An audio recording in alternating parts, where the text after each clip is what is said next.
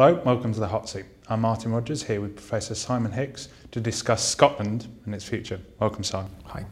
So, first of all, what future is there for Scotland?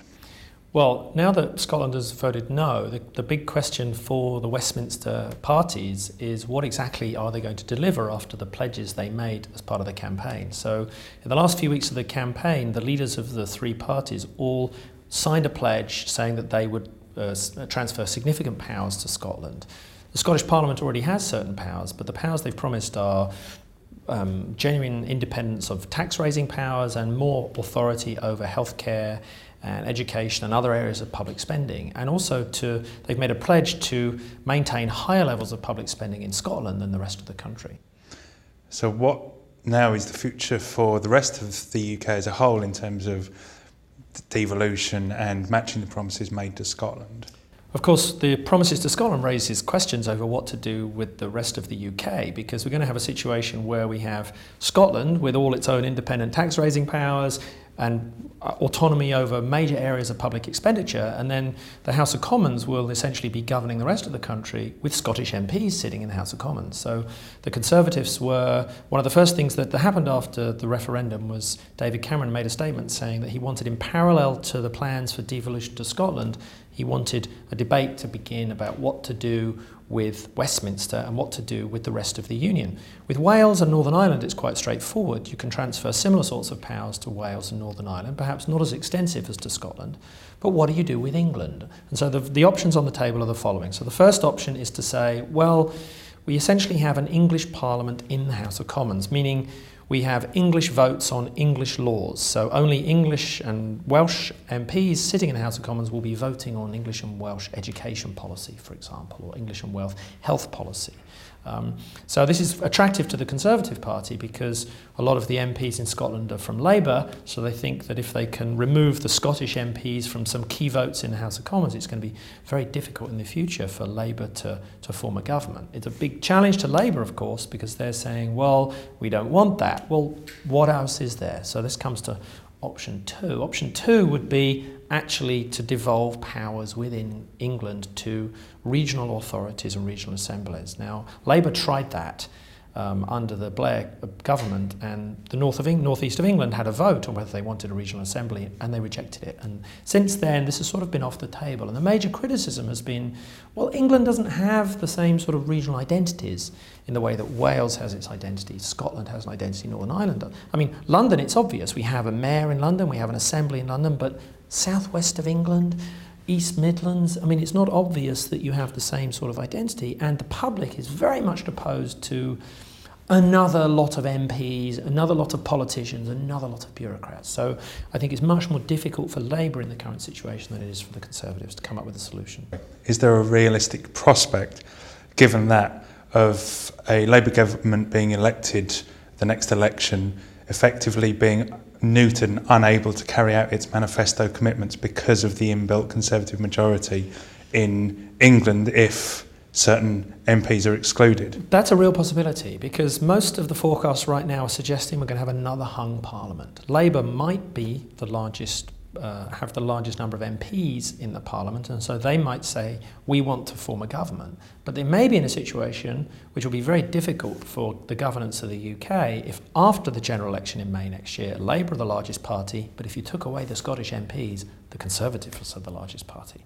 So, you know, this is very difficult because you cannot have a government that one government for the UK and one government for England, which is a different party. You can't have the Labour government running the UK and a Conservative government running England, if you like. And so I think Miliband is now saying that he wants to delay a decision about this. He wants to deal with Scotland first and perhaps have a constitutional convention, a people's convention, in some point in 2015, perhaps following the Irish model. Ireland had a a convention where they randomly picked members of the public to sit in the convention to actually come up with some solutions for this. And I, I actually think that's a, that would be a more interesting idea going forward. And I actually think the public out there might think it's about time we did something where it's not run by the politicians. One thing that's clear from the Scottish referendum and the mobilisation of 86% of the people in Scotland, that's the highest turnout of any election in any area, any referendum, any election, any local election in the United Kingdom since universal suffrage. A real mobilisation of the people and a mobilisation of the people largely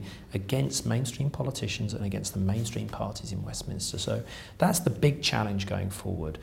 The focus right now is fixing the constitutional questions, but I think there's a much bigger question hanging over all the parties at Westminster, which is how to fix British politics that is perceived to be broken by large parts of the country.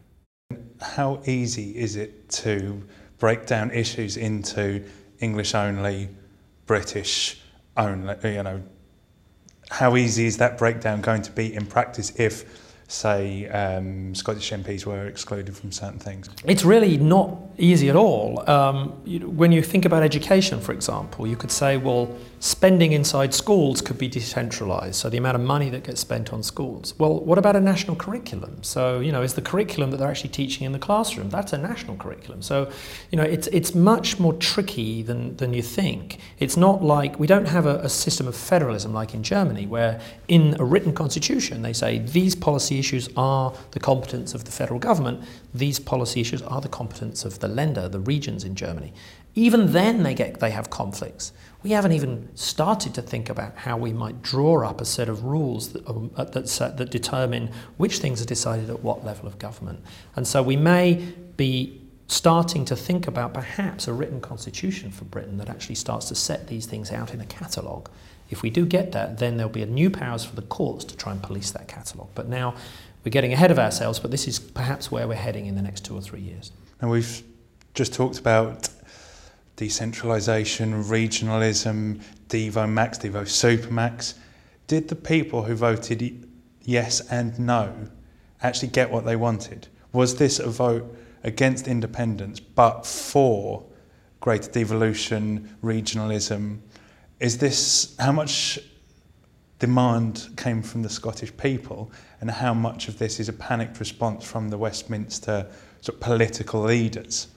Well, we're now starting to see um, in the aftermath of the Scottish independence referendum with opinion polls of the Scottish voters and the people who voted yes and the people who voted no. So, you know, already, you know, 45% of people in Scotland voted to leave the UK. 1.6 million people living in the UK voted to leave the UK. That's of major constitutional magnitude. Of the no's, 2 million people voted no. Of those 2 million who voted no, it's pretty clear that a significant proportion voted no on the expectation that they were voting no because of the pledge that had been made by the major parties. So some a large chunk would have voted no regardless. But it's clear, and so this is where the argument is. You know, some of the Conservatives are saying, well, the No campaign won by 10%. So actually, Cameron overbid. He could have actually bid less and won it by a narrower margin, and then they wouldn't have had to make such a big commitment to Scotland. Now they've made this commitment to Scotland, it was a mistake, and so there's growing criticism in his party. But uh, and you know, even though the rhetoric right now is the decision has been made for a generation. I don't necessarily buy that. What we've seen with, for example, in Quebec, where they had two referendums, with other parts of the world where there's pressure for decentralization, a decision is made in a referendum and then people are waiting to see what happens. So, five years from now, if there hasn't been a new settlement for Scotland with new Devo Supermax, I can bet you there's a big chunk of those no voters who are going to be saying, all right, I want another referendum, and this time I'm going to vote yes. And so that is the sword of Damocles that's hanging over the head of the Westminster elite. That there has been one referendum, it was closer than they liked, than they expected. They didn't expect a year ago, or let alone even three months ago, they didn't expect 45% to be voting yes. 45% is only another. There's only another 200,000 voters in Scotland need to be persuaded to switch from a no to a yes for Scotland to vote for independence. That's a pretty small margin in the great scheme of things. That's great. Thank you very much, Simon. The hot seat.